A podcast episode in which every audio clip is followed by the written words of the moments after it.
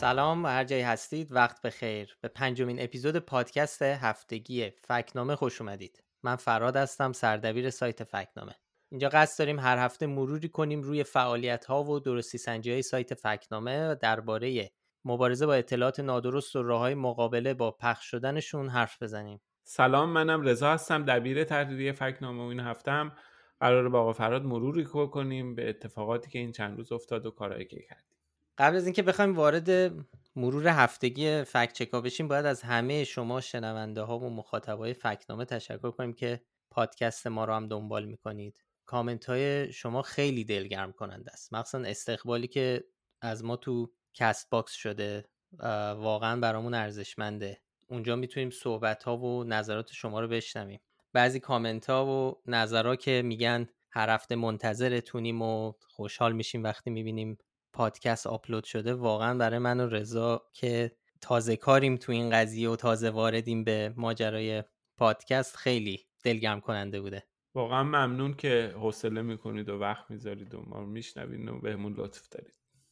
آره، اینم بگیم که این پادکست البته قرار نیست جای تحقیق رو بگیره و در واقع یه جوری پشت صحنه کار ما تو فکنامه است. در واقع داریم تعریف میکنیم که روی وبسایت چی کردیم.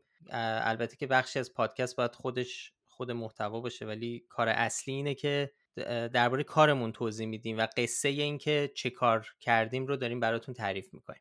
این پادکست خب البته برای اونایی خوبه که ممکنه فرصت نکنن مقالات رو بخونن روی وبسایت در طول هفته و این یه خلاصه ای از همه فکت چکا بهشون میده، ولی همینطور فرصتیه که ماجرا رو از نگاه ما که سوژه ها رو دنبال کردیم بشنون. این پادکست برای ما هم یک ماجراجویی و یه تجربه جدید تو دنیای فکت چکینگه. پادکست فکنامه باعث شده نگاه ما هم به رویدادها تازه تر باشه. مثلا بعد از اینکه فایل صدای سه ساعته محمد جواد ظریف منتشر شد، فکر کردیم چطور این موضوع داغ رو تو پادکست میتونیم منعکس کنیم. کری باید به من خبر بده که دویست بار اسرائیل به شما حمله کرده در سوریه، شما نمیدونستید. نه، هفته گذشته موضوع اول همه شبکه‌های اجتماعی و رسانه‌ها فایل صوتی جواد ظریف بود. واقعا هم اتفاق مهم و کم سابقه بود.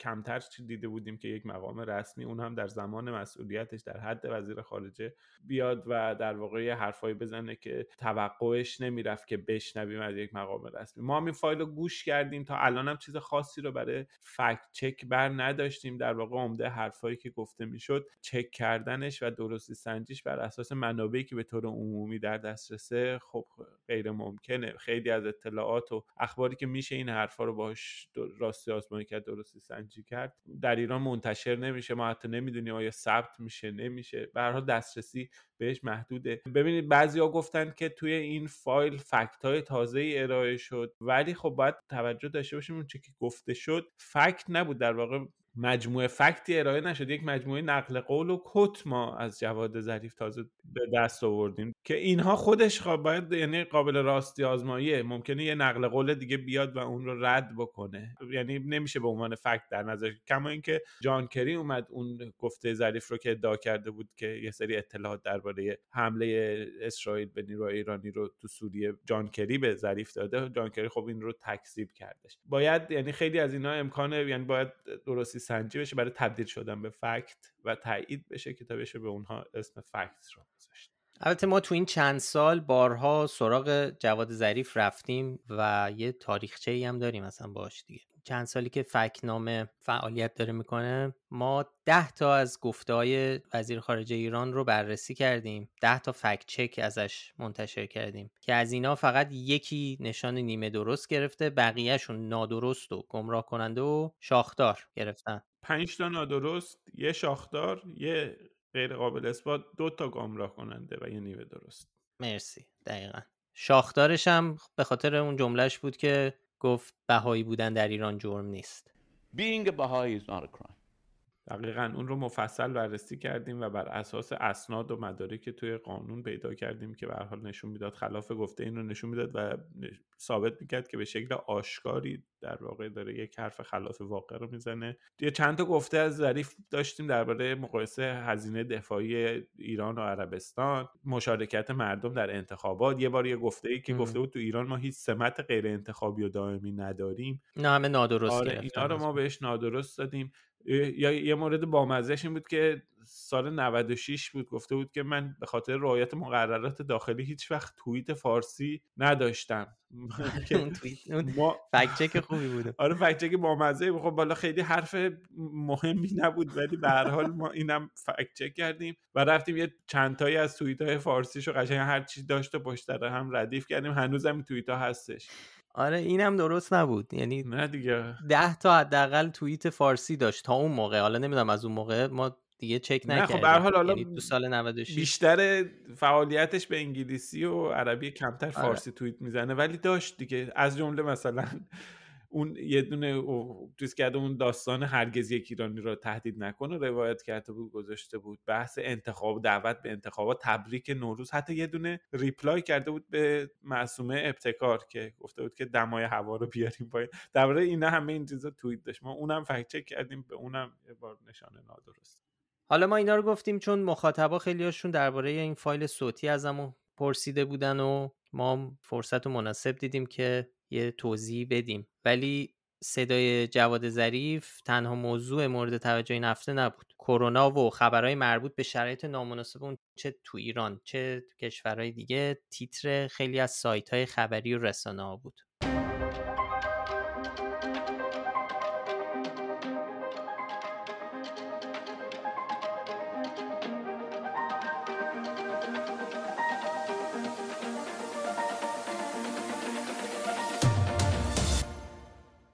ببین در میون اخباری که اخبار ناگوار و که ناراحت کننده ای که از هند و برزیل و اینا به گوش میرسه، آمارایی که از ایران میاد نشون میده که اوضاع خیلی خوب نیست، نگران کننده است. روز دوشنبه دوشنبه که گذشت خبری منتشر شد درباره واکسن اسپوتنیک و اون این بود که مسئولان سلامت توی برزیل بعد از بررسی گزارش‌هایی که آماده شده بود در مورد امنیت این واکسن به دولت توصیه کردن، به دولت برزیل که این واکسن رو وارد نکنه.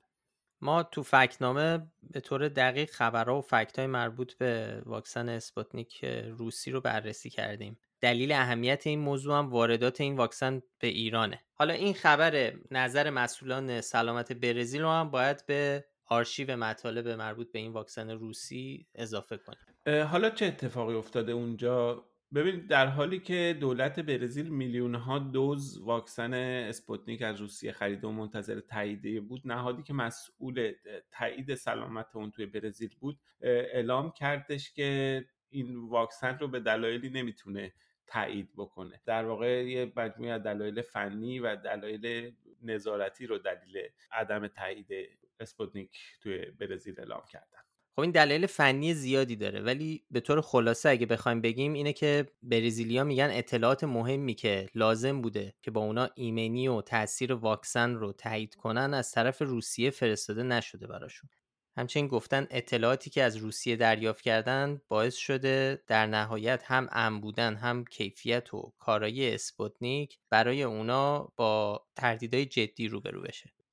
یه بخشی از این ایراد به خود واکسن و ساختارشه، یعنی بحث فرآیندهای علمی واکسن رو در واقع بررسی کردن و دلیل عدم تاییدش. یه بخشیش هم این بوده که روسیه بحث تولیدش این هستش، یعنی بقیه برزیلی خواستن که برن و فرآیند تولید رو ببینن، بررسی بکنن، نمونه‌های واکسن رو، سلامتش و ایمنیش رو بررسی بکنن که این اجازه بهشون داده نشد. کلا این ماجرای تولید واکسن رو هم خیلی بررسی کردن، اینکه واکسن تو کارخونه‌های مختلفی تولید میشه که استانداردهای بین‌المللی رو ندارن. یه موضوع مهم هم این بوده که برزیلیا برای بازدید از کارخونه ها رفتن روسیه ولی تو روسیه بهشون اجازه بازدید داده نشده.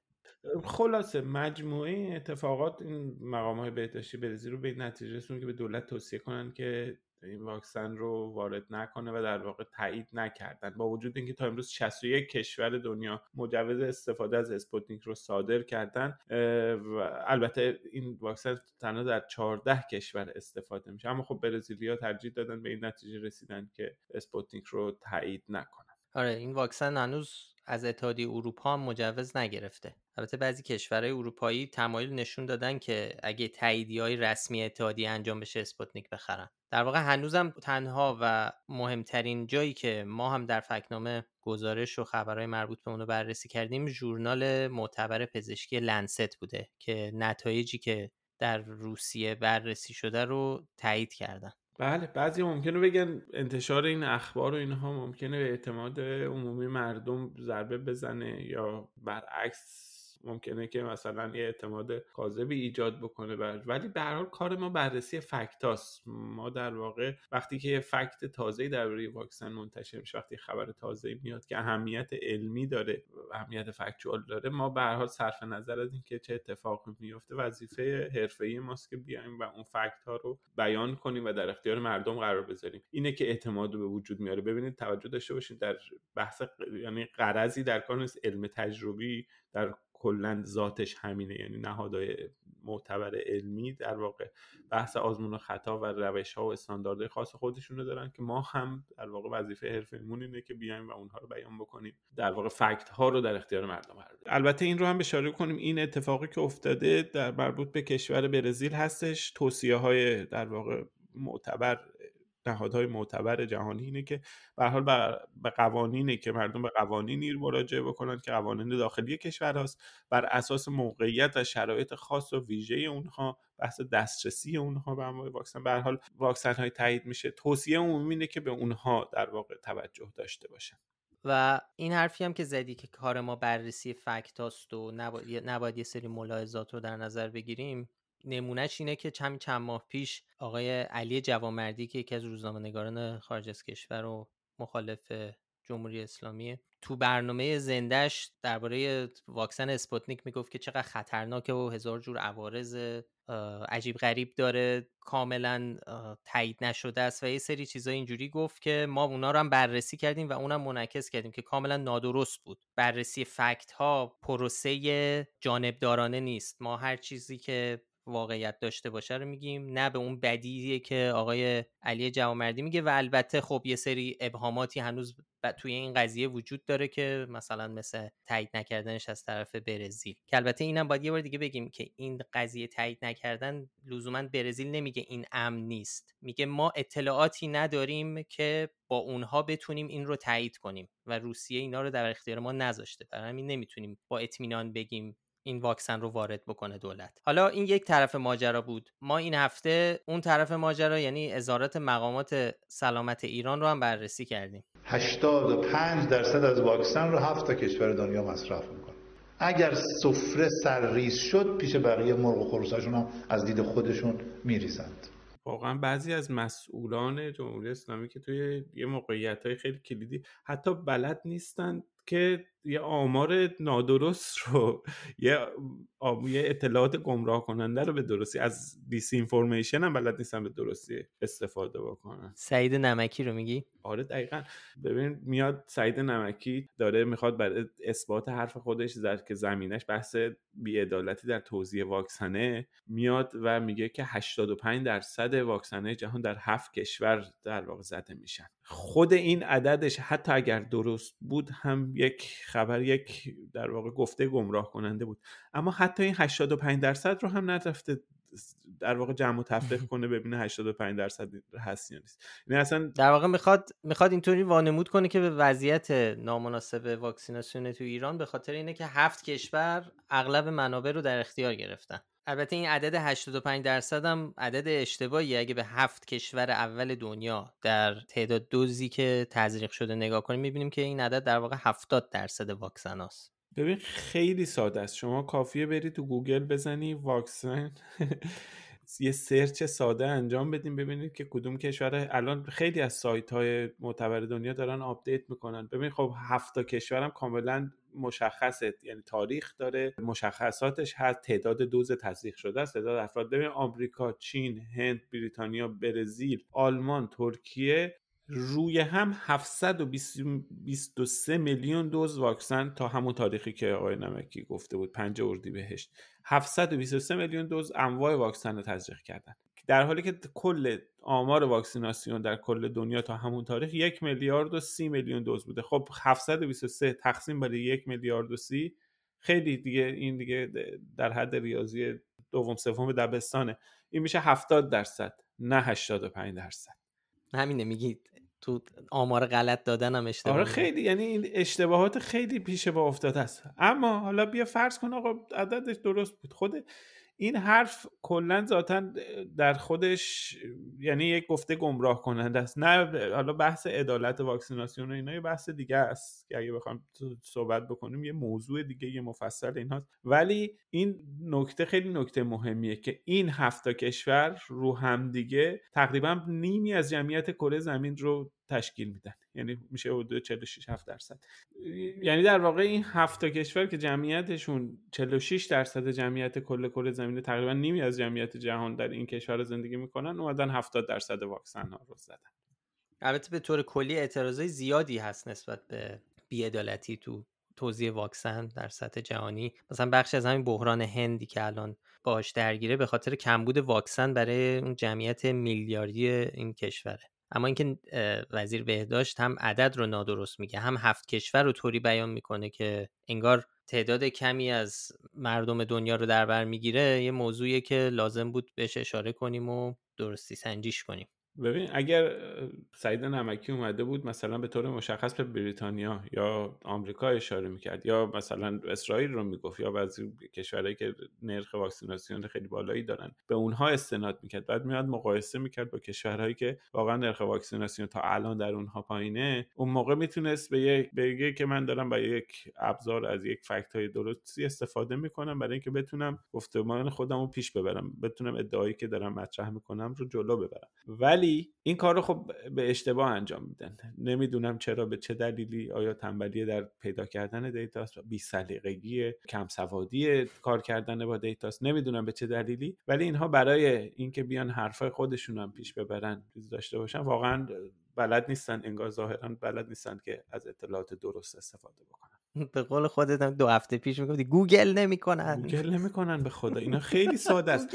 من تعجب میکنم خ... یعنی اینکه میره یکی بگی هفتصد و بیست و سه تقسیم برای یه میلیارد، هفتصد و بیست و سه میلیون تقسیم برای یه میلیارد، از توش هشتاد و پنج درصد در بیاری، واقعا نمیدونم چرا این چنین اتفاقی میفته، واقعا واسه تاسف. خب این این اظهار نظرام در نهایت میتونه به اعتماد به وضعیت موجود و یا وضعیت سلامت رو خدشه‌دار کنه دیگه. اونم تو این وضعیت، اونم تو این وضعیت که ایران در چه شرایط بحرانیه و اونم تو این جایگاهی که سعید نمکی داره، یعنی وزیریه که قاعدتاً باید اعتماد عمومی نسبت بهش بالا باشه. حالا تو این چند هفته بعد از اینکه واکسیناسیون تو ایران هم شروع شد، یه سوالاتی درباره شرایط آدما بعد از تزریق واکسن پرسیده شده.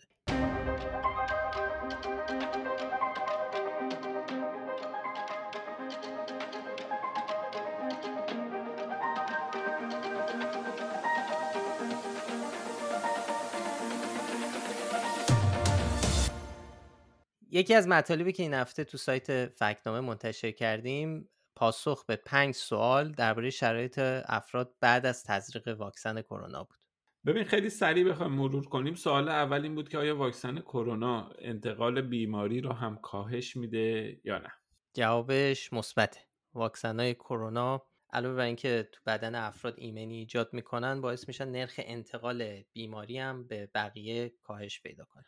سال دوم، توصیه کارشناسا بعد از دریافت واکسن کرونا چیه؟ افراد بعد از دریافت واکسن نباید واک... ماسک خودشونو بردارن. یعنی کسایی که به طور کامل واکسیناسیون میشن بعد از دو هفته تا حد زیادی در برابر ابتلا به این بیماری ایمن خواهند بود، ولی توصیه اینه که این افراد همچنان تو اماکن عمومی که هستند یا اینکه موقع رفت آمد و معاشرت با کسایی که واکسن رو دریافت نکردن ماسک بزنن و همون فاصله اجتماعی رو رعایت کنن. همچنان یه سوال دیگه که خیلی مطرحه توی فضای عمومی ما آدم می‌بینه اینه که آیا اشخاص افراد بعد از دریافت واکسن ممکنه بازم کرونا بگیرن؟ جواب اینه که هرچند احتمال ابتلا به کووید نوزده بعد از دریافت واکسن خیلی کم میشه، ولی پاسخش اینه که اینکه ممکنه بگیرن، بله ممکنه بگیرن ولی بسیار احتمالش پایینه. اما یه شایعه هم هستش که میگن که واکسن کرونا رو که میزنی ویروس کرونا وارد بدنت میشه. نه نه این این خب این, این اصلا حرف بی اساس و نادرستیه و همین دیگه بی اساس و نادرست. ویروس نمیگیریم، چیز نداره. خیر، نه نه. بعدم اینکه خب یه سوال دیگه این که واکسیناسیون کامل چیه؟ تعریف واکسیناسیون کامل. خب تعریفش اینه، اینکه واکسیناسیون کامل وضعیتیه که سیستم ایمنی بدن نسبت به ویروس مقاوم شده باشه و قوی‌تر عمل کنه، که این حالت حدوداً دو هفته بعد از دریافت هر دو دوز واکسن به وجود میاد و البته تو مورد واکسن جانسون جانسون بعد از همون دوز اول. صحبتایی که کردیم اینا مطالبش کاملا توی سایت هست، منابع و در واقع چیزایی هم که ما بهش استناد کردیم این پاسخ‌ها رو دادیم اونها هم هست. لینک همه این مطالبی هم که گفتیم رو هم در توضیحات پادکست میتونید ببینید. خلاصه انشالله که زودتر تموم شه، انشالله این واکسن جواب بده و زودتر تموم شه و این وضعیتی که حاکم شد و وضعیتی که به وجود اومد بعد از کرونا هر چه زودتر بهبود پیدا بکنه. خیلی آسیب‌های زیادی زد به همه حوزه‌ها، به خصوص در بخش اقتصاد و در زمینه اشتغال و به طور ویژه اشتغال زنان. یعنی حجم آسیبی که کرونا بهش زد، حجم آسیبی که توی این یک سال گذشته دیدن، واقعا توی ایران بی سابقه و اینا.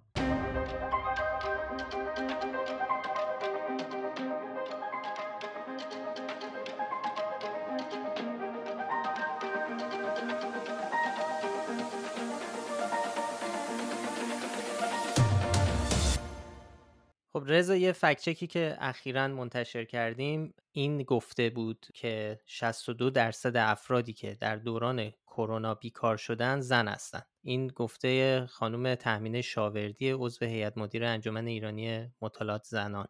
اینو بررسی کردیم به چه نتایجی رسیدیم، یه توضیح میشه بدی؟ توی اسفند ماه یه خبری توی ایسنا منتشر شد، ما همون موقع خیلی جلب توجه کرد. یه این خبر هم یه تیتری داشت که جالب بود و هم توی متن نوشته بودش که شصت و دو درصد بیماران کرونایی که کارشان را از دست دادن زن بوده. خیلی خب یه چه تیتر عجیبیه. یعنی چی شصت و دو درصد بیماران کرونا؟ یعنی اینا رفتن یه گروه انگار رفتن آمار گرفتن افراد مبتلا به کرونا رو ببینن، شصت و دو درصدشون برن اونایی که کارشون رو از دست دادن پیدا بکنن، شصت و دو درصدشون زن بودن. همون موقع حد زدیم که منظور چیز دیگه ای باید باشه. یعنی منظور این بوده که احتمالاً شصت و دو درصد افرادی که در زمان کرونا یا به دلیل کرونا در این دوران کارشون از دست دادن اونها زن بودن.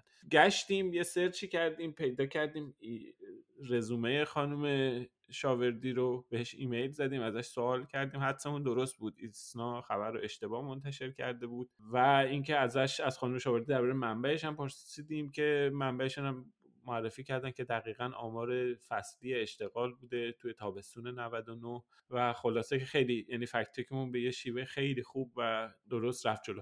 ما گفته اصلی خانم شاوردی رو هم تیتر کردیم و یعنی گذاشتیم به عنوان استیتمنت. اون تیتر اشتباه ایسنا رو فقط توی مقاله اشاره کردیم که این تیتر اشتباه بوده. ما به این گفته نشان نیمه درست دادیم، با اینکه این آمار دقیقاً تطابق داشت. یعنی این آماری که شصت و دو درصدی که خانم شاوردی گفته بود دقیقاً معادل همخوانی داشت با آمار تابستان نود و نه. ببینید پس چرا نیمه درست دادیم؟ به خاطر اینکه اگه آمار کل سال، خب دوران کرونا محدود به تابستون نبود. البته اون موقع که این گفته بیان شده بود آمارهای بهار، تابستان و پاییز منتشر شده بود، آمار فصلی اشتغال، و هنوز آمار کل سال نود و نه منتشر نشد. هنوزم منتشر نشده آمار کلی سال، آمار زمستون منتشر شده. ما داده ها رو برداشتیم جمع کردیم با هم دیگه، خودمون هنوز مرکز آمار منتشر، خودمون میانگینی که میانگین گیری کردیم، در واقع میانگین فصلی رو گرفتیم و آمار سال نود و نه رو زودتر از این که مرکز آمار منتشر کنه خودمون حساب کتاب کردیم و به دست آوردیم. این عدد کلی کمی بیشتره، در واقع از شصت و دو درصدی که خانم شاوردی گفته بیشتره و این نسبت شصت و شش درصده. یعنی دقیقاً دو سوم جمعیت کسانی که کارشون رو از دست دادن در این دوران زنان بودن. میخوام من یه ذره درباره روش محاسبه‌ش هم بگم، جالبه. ببین تو آمار اشتغال تعداد افراد شاغل برآورد میشه مرکز آمار بر اساس آمارگیری که میکنه.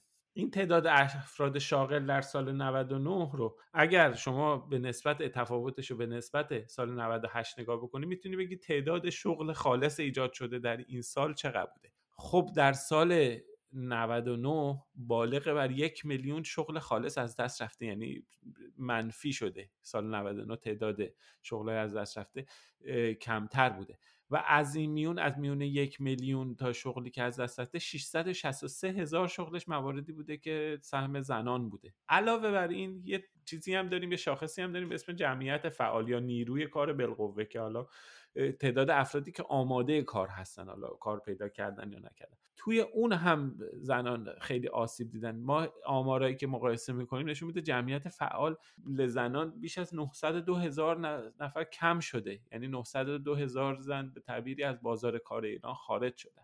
ام. این یک در واقع نشون میده که حجم آسیبی که در این یک سال به اشتغال زنان وارد اومده به شدت زیاده، در مقایسه با مردان خیلی خیلی زیاده. به نسبت خودشون چیزی حدود پانزده درصدش مرد زنان شاغل شغلشون از دست دادن، در حالی که نسبت در مردان دو درصد در سال نود و نه. علتش چیه به نظر خودت؟ ببین علتش باید کار تحقیقی و مطالعاتی انجام بشه مفصل روش، ولی همین جوری اگه بخوایم خیلی سریع بگیم اینه که به هر حال بخش عمده‌ای از اشتغال زنان بخشای خدماته و توی این دوران همه‌گیری کرونا و رکود اقتصادی که حاکم بود در سال نود و نه بیشترین آسیبی که دیدن بخش خدمات بود. به عنوان مثال مثلا میگم خیلی شرکت‌های خدماتی تعطیلشون در حالی که مثلا کارخونه‌ها باز بودن یا مثلا واحدهای تولیدی بخش کشاورزی اینها باز بودن، اونها خب قاطبه شاغلانشون مردان ولی زنان اغلب تو این بخش هستن. میگم اینا حدس و گمانای ابتدایی باید رفت و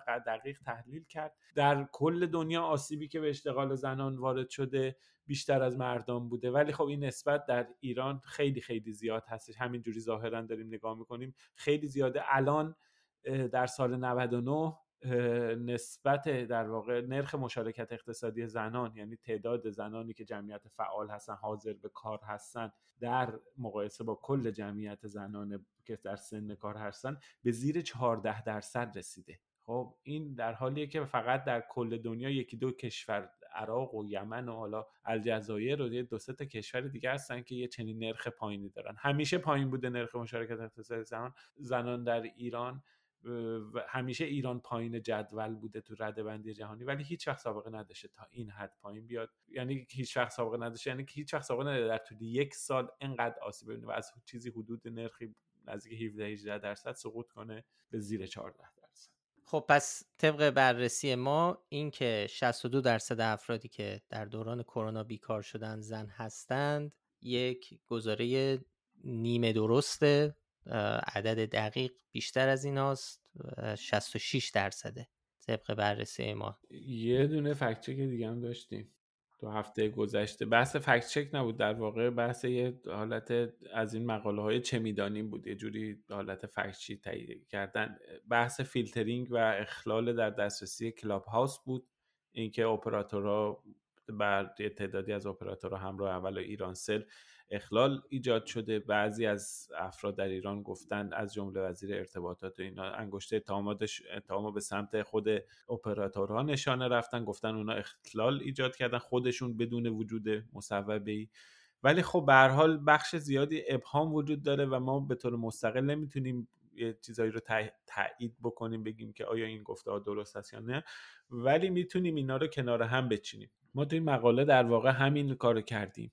خب هیچ سندی منتشر نشده ولی بعید نیست به هر حال این اتفاق میفته. ممکنه یه افراد با نفوذی در حالا سیستم قضایی یا نهادهای امنیتی اومده باشن و به این اپراتورها گفته باشن قطع بکنن، حالا بعداً دستورش بیاد یا شاید اصلا دستور اومده کسی در واقع این دستور رو خبرش نه خبری نشده، اعلام نشده، یعنی کسی حاضر نیست اون رو تایید بکنه. به هر حال بحثی که وجود داره اینه که از طرف دیگه ما یه احتمال دیگه هم بررسی کردیم. به هر حال خود این اپراتورها یا میتونن اونا خودسر این کارو کرده باشن. ببینید الان این اپراتورها رو شما اگه به ترکیب سهامداران عمده این اپراتورها مراجعه بکنید ببینید که نهادهای امنیتی و اقتصادی نظامی مثل ستاد اجرایی فرمان امام، مثل بنیاد تعاون سپاه، اینها صاحبان اینها هستن. اینها انقدر قدرت و نفوذ دارن و به علاوه انقدر به هر حال توی ساختار سیاسی ایران بازیگرای مهمی هستن، نقش‌آفرینی میکنن، منافع دارن و اینها.